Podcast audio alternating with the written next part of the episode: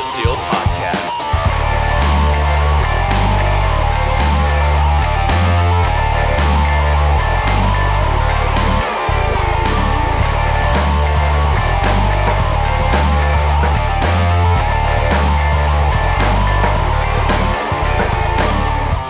Hello and welcome to the Pedal Steel Podcast. I'm your host, Brian Dast. Happy holidays, everybody. Hope you're doing well. Um, as I record this, I'm actually in Baton Rouge, Louisiana, taking a little family uh, holiday vacation down here to visit everybody. So, um, yeah, should be fun. And this month we are featuring an interview with JD Maness. So let's not uh, delay this any longer. Here we go. Let's get to the interview. Behind the Bar. All right, well, we are here with legendary steel player JD Maness, who really needs no introduction, but some of his credits include Gram Parsons, The Byrds, Buck Owens, Ray Stevens, Eric Clapton, Vince Gill, and the Desert Rose Band, along with many, many movie and TV soundtracks, including The Dukes of Hazzard. So, hello, JD. Thanks for being on the Pedal Steel podcast. Well, how you doing, Brian? It's good to be here with you.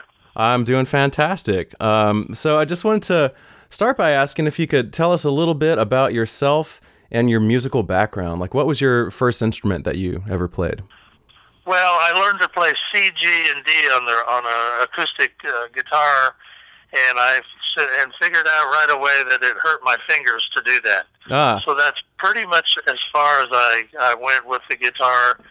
Uh, our neighbors had a little lap steel that my dad had bought for me uh, for 50 bucks. It had a, a little uh, matching amplifier, uh, pearloid color, and I liked the color, so he bought that for me, and that was the very beginning of me playing the steel guitar. excellent. And how old were you at that time? Well, let's see. I, I was about uh, 10 years old, maybe a little older. Now that's that's very cool. So uh, that seems like a pretty young age to get started with steel. Yeah, it uh, it you know I always liked uh, music. There was music in our house all the time, country music for sure. My dad was a singer and a guitar player, and uh, he kind of in later years lived his life through me because I've got all these. I had all these uh, opportunities to meet stars and you know what have you, and he he enjoyed talking to me about those people. Mhm. So, but uh, yeah, the steel guitar has been what I played my whole life. A little bit of dobro here and there, but not much. Okay. And uh, what about getting into pedal steel? Well, the the pedal steel came along. I, I started hearing country music with Buddy Emmons playing and Buddy Charleton and these guys making these, you know, what we some people call the whiny sound, but Yeah. I I really liked it. And I thought, you know, so they're getting that sound somehow. And by this time, I uh, I went to work at at uh, a place. Well, I actually let me back up. I I, I got this steel called a Multi-Kord. Oh yeah. Yeah, that had four pedals, three or four pedals on the end, on your left foot area there, and uh, that was my first pedal guitar. And I just graduated from that to a Fender 400, to Sho-Buds, and finally to Emmons guitars, which uh, I still play Emmons today. Although during the, my whole life, musical life, I, uh, you know, I've tried all kinds of brands, different Mhm. ones, and this and that. But take myself right back to the Emmons. I love the sound of them, and that's where I'm at today. Well, that's usually one of the questions I save till later, but um, let's let's talk about it. So, what is your current rig setup that you play? Well, I'm playing an Emmons push pull. Uh huh. and I have actually four of them, and uh, I have I have them uh, labeled ABC, and and then another one called Larry. Believe it or not, because it it was it's ABC and Larry. It was a guitar that I gave to Larry Sasser Okay. twenty some years ago, and when he retired, semi-retired at least, uh, he gave it back to me. So Hmm. I uh, I call that one Larry. So A, B, C, and Larry, and I play A all the time. It's my favorite. I, I saw an interview where you were um, talking about pickups and stuff. What pickup do you have in your A guitar? Uh, they're called uh, Jim Pittman, a guy named Jim Pittman from uh, up in the east. Uh, made those for a while. He made those as a copy of a, uh Danny Shields pickups, Oh yeah. and and uh, I'm sure you know who Danny Shields was.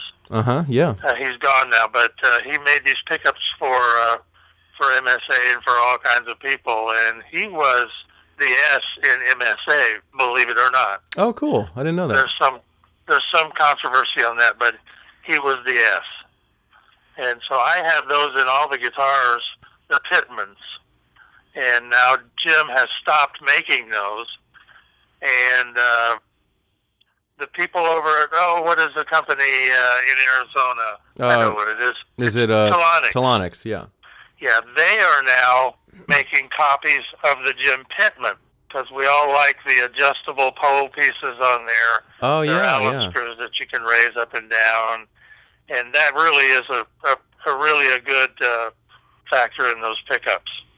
Yeah, I was just talking to uh, well, we had before we started recording, we were saying we have a mutual friend, uh, Larry Bem, who was on the last uh, episode of the podcast, and uh, he and I were talking about. He was showing me his Telonics pickup with the adjustable pole pieces, and there's also the other one out there, the Tonealigner. Uh, Yes. That Bob Hoffnar makes. I actually have one of those on order, so I'm going to be trying that out on my Emmons push pull pretty soon. So that'll be Okay, nice. so you have an Emmons push pull. I do, yeah. It doesn't have a Okay, cool cool. name, but uh, I need to name it, you know. Right. um, so what are what are you playing through? I'm playing through right now a uh, a stereo steel, a Walker, Jerry Walker amplifier, Uh huh. and uh, you know through a, a MPX one, which is a, a Lexicon reverb. I also just purchased a Benado unit uh, made by Sage Benado. Um, I'm trying to you know get that wired in there to see if I'm actually going to like it. You know, it's a constant search. What is the uh, Benado unit? I haven't heard of that. Well, the guy is uh, in in uh, Tennessee, and he makes these pedals.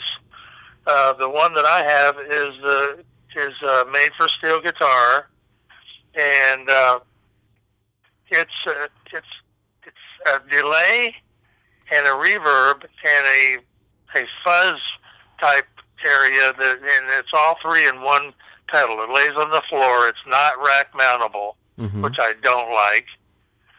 But uh, Paul Franklin is using one right now, and that model is called the Steel Dream.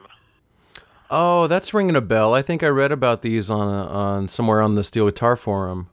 Yes, Interesting. and uh, you know he's uh, a really smart guy that's figured out how to put all this uh, stuff in one pedal, and I'm I'm working with that right now, trying to uh, get a sound that I like, and yeah. and uh, the jury is still out on it, but it's it's. Uh, I'm going to see him in Phoenix at the Steel Guitar Show in Phoenix Yeah. in January, and we're going to go through it. And uh, I I think I like it. I, I, I'm getting close to hearing what I like, and uh, so. But that's the rig that I play now. Now, in years past, I always used Evans amplifiers. I still have a rig, two of those Evans amplifiers, and uh, I use those once in a while too. And what made you decide to kind of go in the direction of the stereo steel? Well, I wanted to cut down on the weight because the Evans have those big Black Widow speakers in them, Mm-hmm. and they're heavy. And uh, and I just uh, wanted to see what else was out there. The stereo steel, I know Jerry Walker very well, and he let me try one, and I went, you know, I'm gonna give this a shot. So I've been playing one of those for about uh, two to three years now. Yeah, I see a lot of players with those now, and they, I mean, at the uh, Steel Guitar Jam and other places, I mean, they they just sound great. Yeah, they're uh, they're very versatile and really powerful, and uh, you know I like a lot of power behind me, so I can try to keep up with uh, guitar players that have 30 watts. And do you run it in stereo with the two cabinets? I run. It's not real stereo. I run the cabinets out of phase. Oh, okay. And why And why out of phase? Well, it gives me the idea that I'm in stereo. It kind of broadens the sound a bit. So Where as you sit as you sit in kind of that that null spot, it has like a pseudo stereo effect. Yes, exactly. Interesting. Oh, that's cool. Yeah, and I've done that out of phase thing for 25 years. Oh, really? Oh yeah, forever. I I, I like that. Oh, that's something. And, and does that ever cause any problem? Like, I mean, I would assume that it's it has that stereo effect from where you sit, but the rest of the like the audience wouldn't really be picking up on that, right? The audience would not. In fact, uh, in situations where you actually mic both speakers, Yeah. uh, the house sound guy has to turn them back into phase. Right. The, otherwise, the, you know, they cancel each other. Right. So you'll get like this really tinny or almost disappearing sound there. Yeah, they, they cancel each other out. And the really the easiest way to do it is to just mic one of the cabinets. Uh huh. Yeah. Yeah. That works good. Yeah. Well, let's talk about. I was going to ask if you had any favorite stories. You've had such a sort of long, illustrious career. If you had any favorite stories from the road or in the studio or both? Well, there, there's one story. Uh, have you heard of the Wrecking Crew? Yeah, of course. Yeah. And then that movie that's out, the, the, his uh, Tommy Tedesco's son, uh, Denny Tedesco, has made a movie about the Wrecking Crew. Yeah, I got to see it when it was uh, when they were screening it to try and raise money f- to uh, buy all the rights to the music.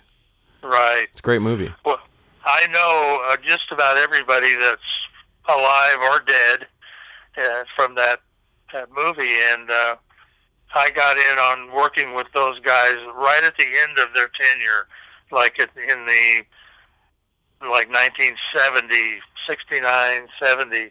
I started working with those guys on different projects and got to know most all of them.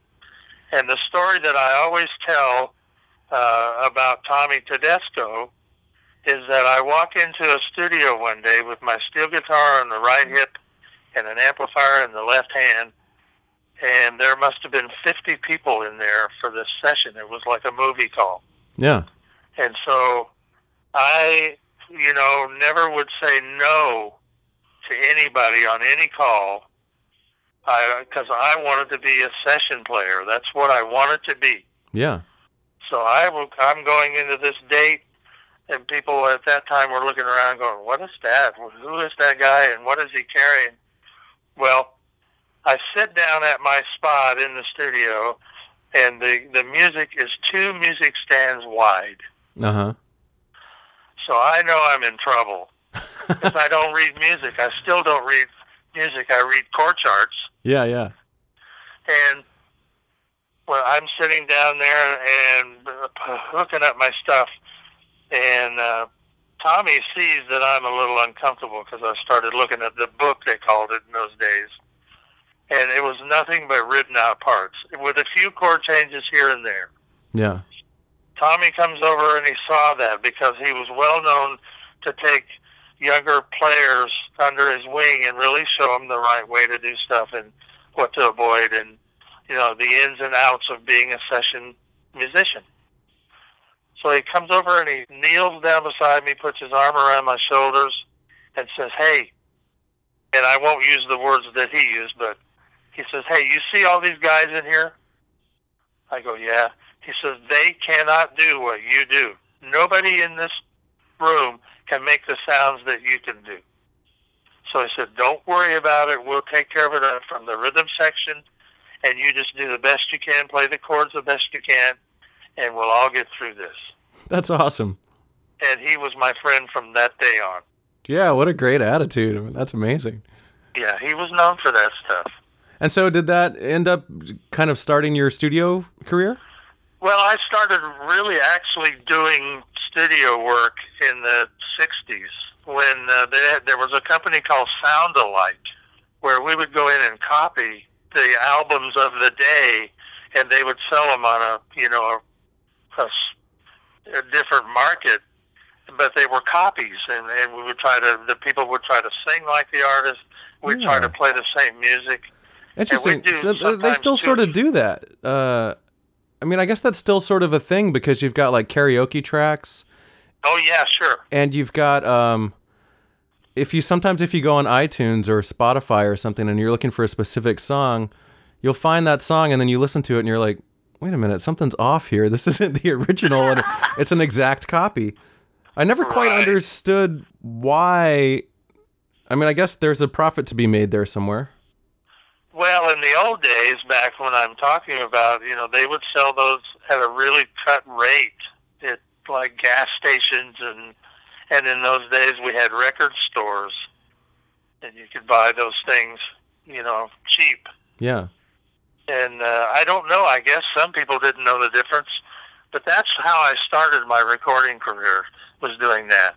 Well, that's probably actually very good. Uh, very good for your recording chops to have to Yeah. imitate something, t you know, exactly note by note. Yeah, uh, imitating people is, is, you know, in those days we did that, but uh, it's not something that's easy for me. Uh, in fact, uh, I've had to imitate myself, which is the hardest thing in the world to do. Wait, wait, wait. What do you mean by that? Well, if somebody says, "Oh, well, you played on this song, you know, you played on a, a Gram Parsons record, and you played uh, so and so and so on," and I go, "Yeah, but I don't play that way anymore," you know. Right, right. Yeah. I, you know, I've evolved into whatever it is I am now. And uh, oh, we want you to play the same lick you played on so and so. And I go, well, I, I just, I may have not played it since that time. yeah, right, right. Well, actually, uh, I was going to ask you about one of my favorite albums that I know you've played on, which was uh, The Byrds, "Sweetheart of the Rodeo," which is sure. now considered, you know, obviously one of the uh, classic and a very seminal album in that sort of uh, cosmic country uh, arena. Yeah. So, what was that experience like? How did how did that come about, and and what were those sessions like? Well, those sessions were were at that time I was fully enveloped into trying be, to be a session player, and I was real punctual, which I still believe in punctuality today.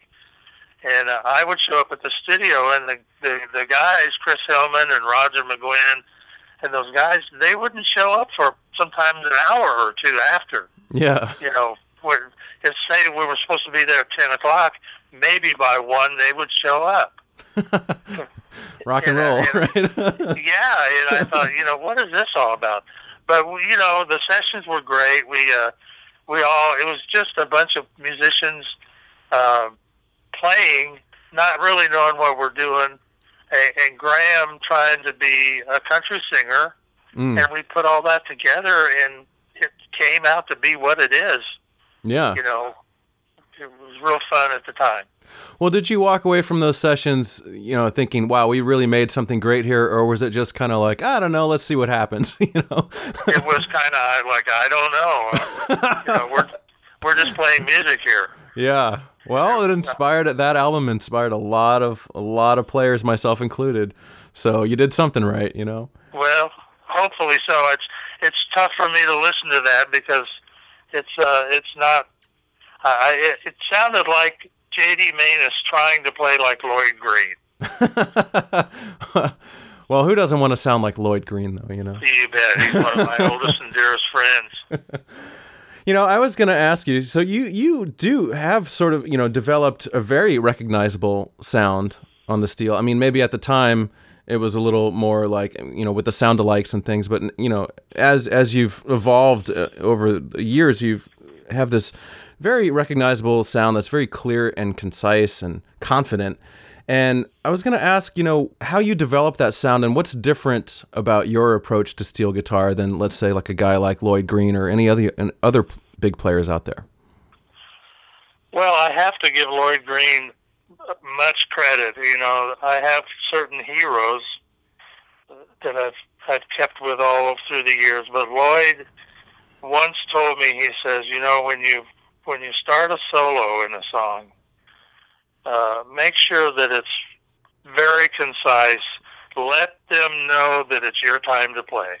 Don't be timid about it. And he says, what you do in the middle is kind of not important. What you do on the intro of the solo and what you do at the end, make sure they know you're finished, that you're done. Yeah. You know, this is me playing. Listen to me, and now I'm finished. And I had a second lesson of that when I played with Buck Owens in 1969. He was he pretty much told me the same thing. He says, "Don't end your solo with a third tone because it sounds like you're going to go on and play more." Hmm. in the, with a, a, you know, with a tonic chord. Yeah. It makes you sound like okay, I'm finished with the solo now.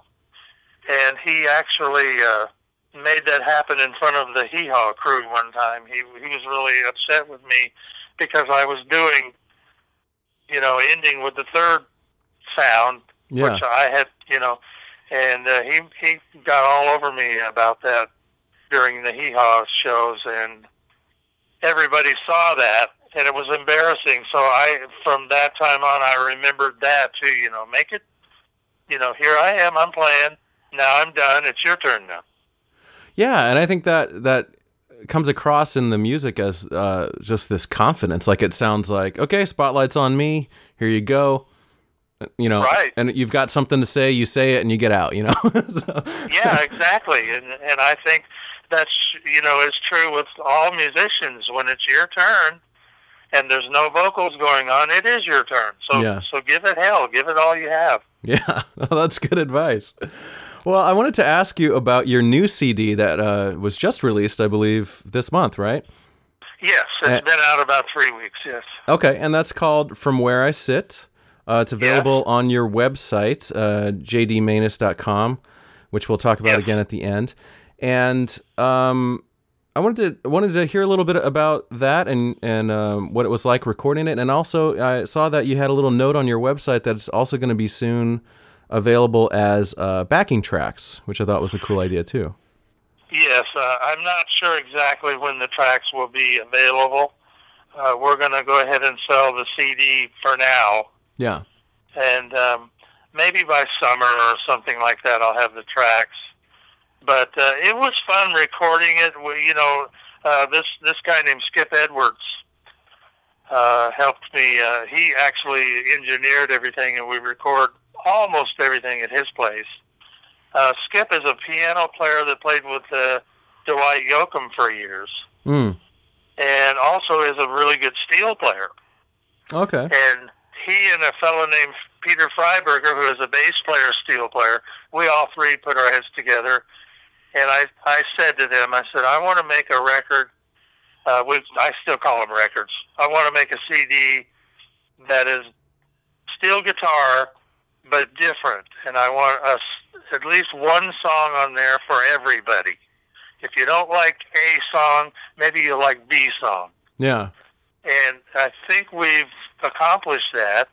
And so for the last two and a half, almost three years, we would just do a little bit now and then, do another song, and finally the thing is finished, and it's getting, uh, you know, some some nice reviews. And yeah, there's a, you know, I don't know if the right word is eclectic, but Uh-huh. there should be something there for everybody, and you know, it goes from there's not a lot of wow factor, you know, just uh, fast notes for the sake of fast notes. Yeah.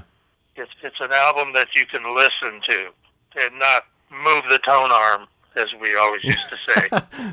Well, I'm gonna um, ask your permission to play one of the songs as our closing music today, and it's gonna be a hard choice to figure out which song to go with because well, you have uh, my full permission. Yeah, please. I mean, no, I noticed you've also got two instructional DVDs on your website. Um, what can you tell us about those? Well, those are uh, they they have been out uh, released for four, five, six years, maybe maybe even more, and they are uh, instructionals uh, from the Desert Rose Band solos. Uh huh. and uh, the way I play in Desert Rose Band, by the way, which is one of my favorite bands ever to play in. I, I still miss playing that music. We don't we don't get to play together often enough, Yeah. and uh, so that's what that is. And then I also tell some stories in there about playing uh, a session and learning to, to read chord charts, and it's hopefully entertainment plus you know some stuff that players can use. Yeah. Um, you know, talking about chord charts, are you a Nashville number system guy? Uh, I'm both. I can read chord symbols or and or the numbers. I if I'm if they're a fairly simple song, you know, four or five changes, numbers are always better. Why do you uh, prefer the number system over chord names? Well, if for instance uh, we're in there playing this song, and the and the singer goes, you know, guys, it's just a little too high, or maybe it's too low for their voice. We go, okay, well, let's do it instead of in G, let's do it in A. Read the same chord chart. Yeah. You know, it's very simple, and because if you have chord symbols, there are people that cannot transpose quick enough to to raise the key or lower the key, whichever Yeah, case may be. it's probably easy to get confused if you're trying to transpose in your head. But you know, I'm doing a class in Dallas uh, for the steel guitar show in Dallas in March, Okay. and uh, it, part of the class is knowing how to read numbers, but you have to learn how to hear the changes also. If you're gonna, you know, uh, write down a song as a singer singing, like we do in sessions sometimes, as he sings with an acoustic guitar, you have a pad and a, a pencil, and you're just jotting down the numbers. You have to be able to hear those changes. Mm-hmm. Otherwise, the numbers do no good for you.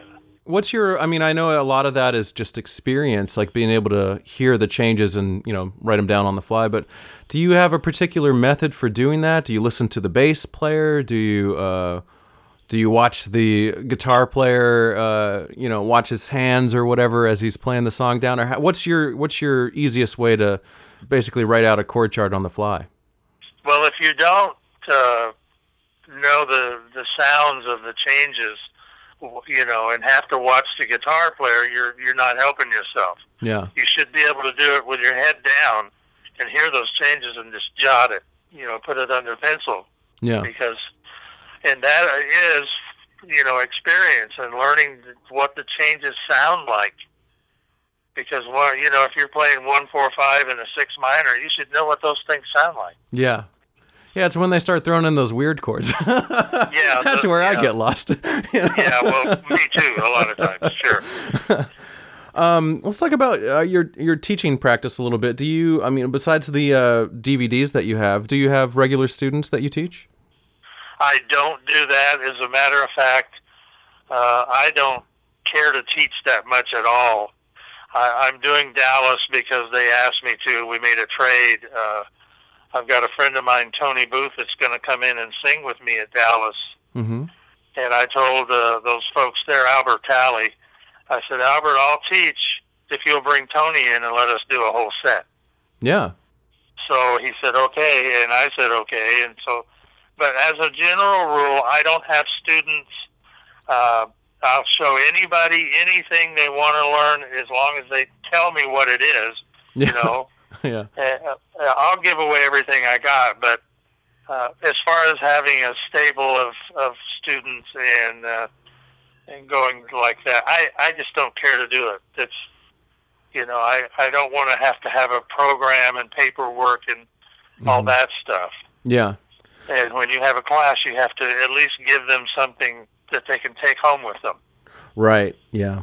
So the class in Dallas will be about playing in a band and knowing when not to play, Oh, cool. you know, and knowing the number system and and watching the other members of the band and when you know you have to have cooperation with them too. If they don't know when not to play, then it's it's you know it's balls out from the get go from the downbeat, and bands don't sound good when they do that, yeah.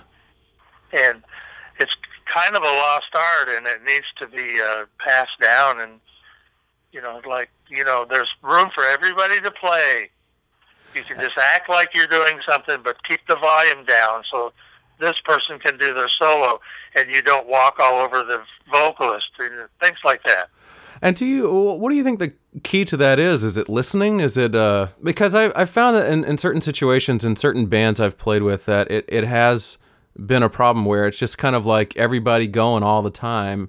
And it's almost like nobody wants to have a dull moment on stage for themselves, which is kind of a selfish thing, you know? So, like, what is your sort of uh, guiding principle for when to play and when not to play with a band?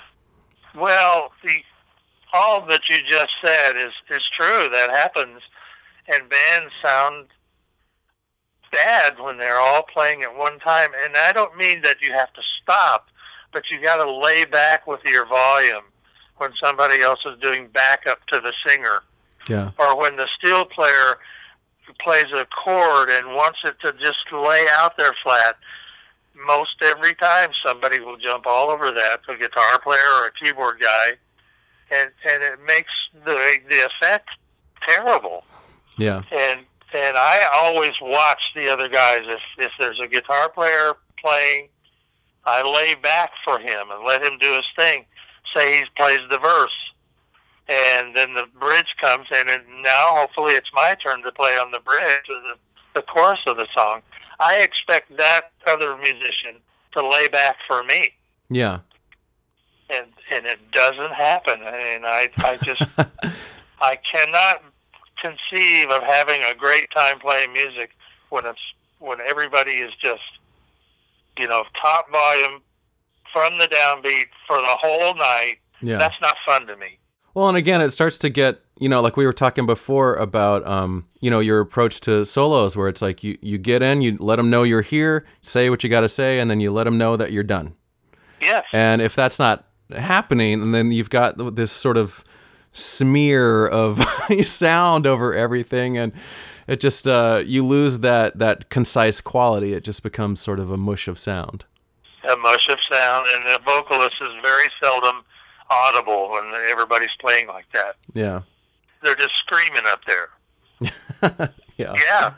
JD, I was going to ask, what do you think about the future of steel guitar? Where do you see, uh, specifically even pedal steel, where do you see that going in the future? Well, it's dying, and and there are a lot of people that have different ideas, but when it comes right down to the light at the end of the tunnel, we're all thinking the same thing. You know, we're we're a, lot of us are older guys, and we want to pass down our experiences to younger people. And there are not a lot of younger players, although there are some, but they have different ideas of what they want the steel guitar part to be Mm-hmm. and that's okay because uh, you know uh, maybe it needs a change or something. But the steel guitar is is an instrument that is, I think, is made to make your heart cry. Yeah. It it makes this beautiful sound, and if it's played, yeah, I know there's a lot of jazzers out there that, that play jazz, and I'm a fan of that. I like to hear it, although it's not jazz is not something I want to learn to do Yeah.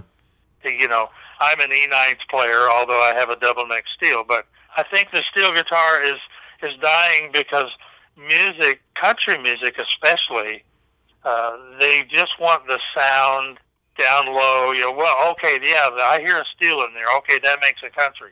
well, Right, right. not necessarily so.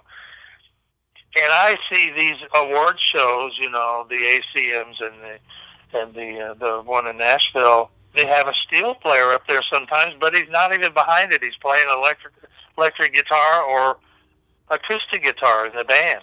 Yeah.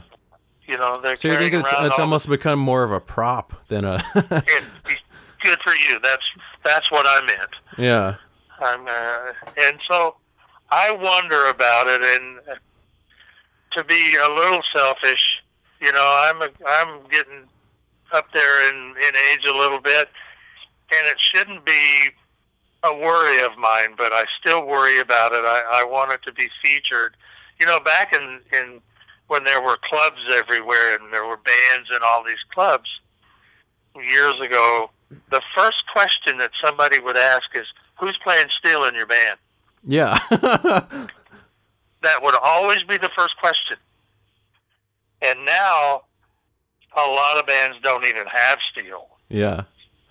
Well, so it's You know, I'll tell you my experience, and I have this very uh, specific scope and range of experience because you know I've I'm a, a younger player and I've been playing steel for oh about twelve or thirteen years, but uh, and I, I mainly play in in and around Portland, Oregon. I do some touring as well, but there's this whole scene here, and I've seen it happening nationally too, where there's the you know what they would call alternative country or Americana roots music, a lot of which was, you know, people who worship Sweetheart of the Rodeo. you know what I'm saying? yes, I know what that music is. And and I think there's this sort of resurgence there of appreciation for steel guitar, uh, because when you know, I'm like the most popular guy in town because I play pedal steel. You know what I mean?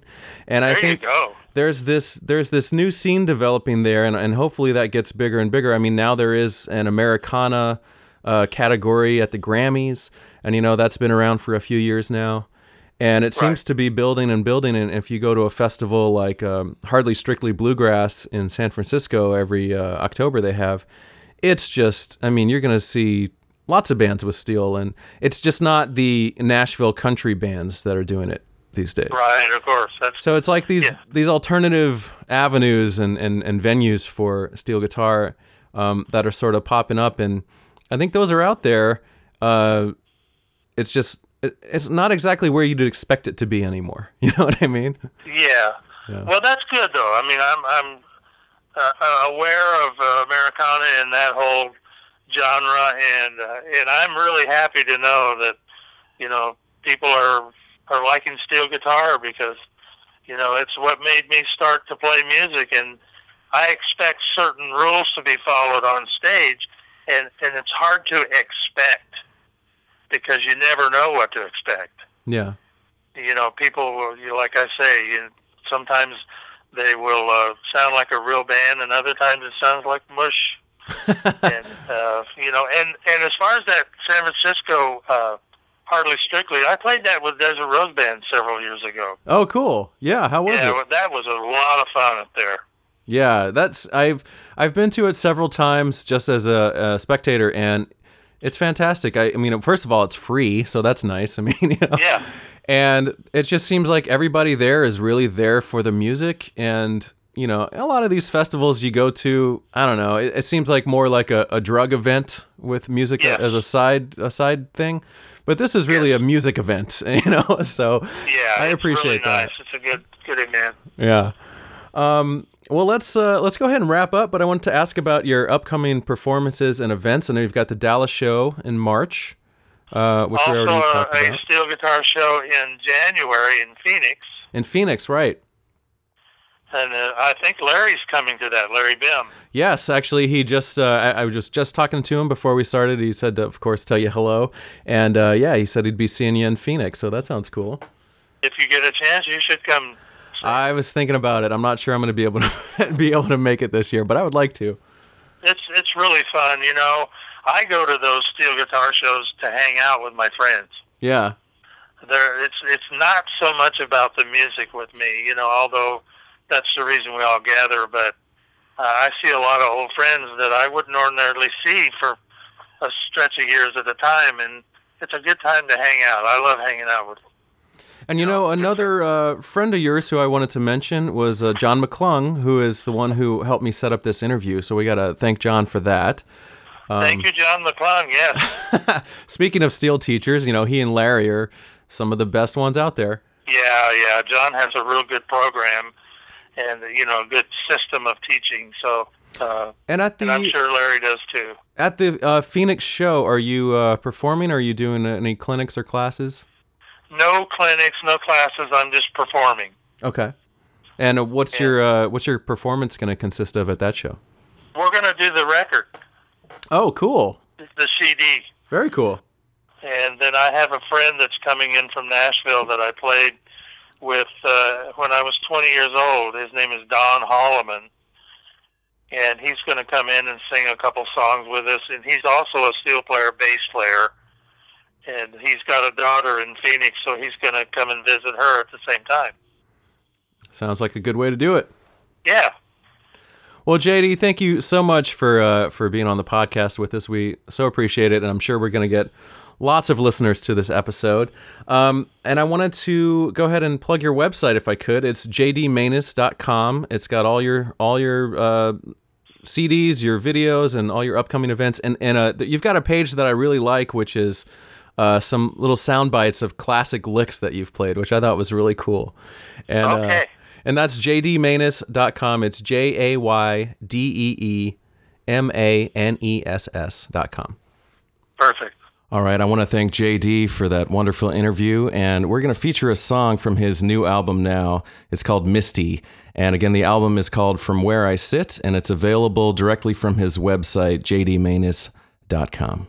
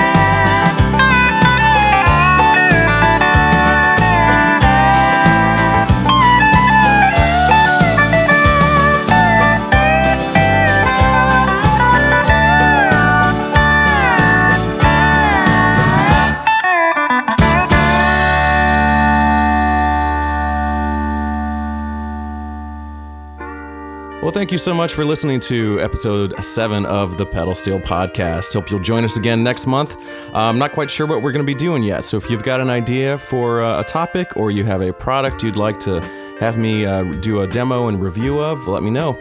Our email is pedalsteelpodcast at gmail.com. You can also find me on Facebook. Just look for the Pedal Steel Podcast. And uh, yeah, if you uh, if you like what we're doing, uh, go ahead and give us a, review in iTunes. That really helps us kind of uh, get our visibility up a little bit, and we appreciate it so much. Thank you again, and we'll see you next month.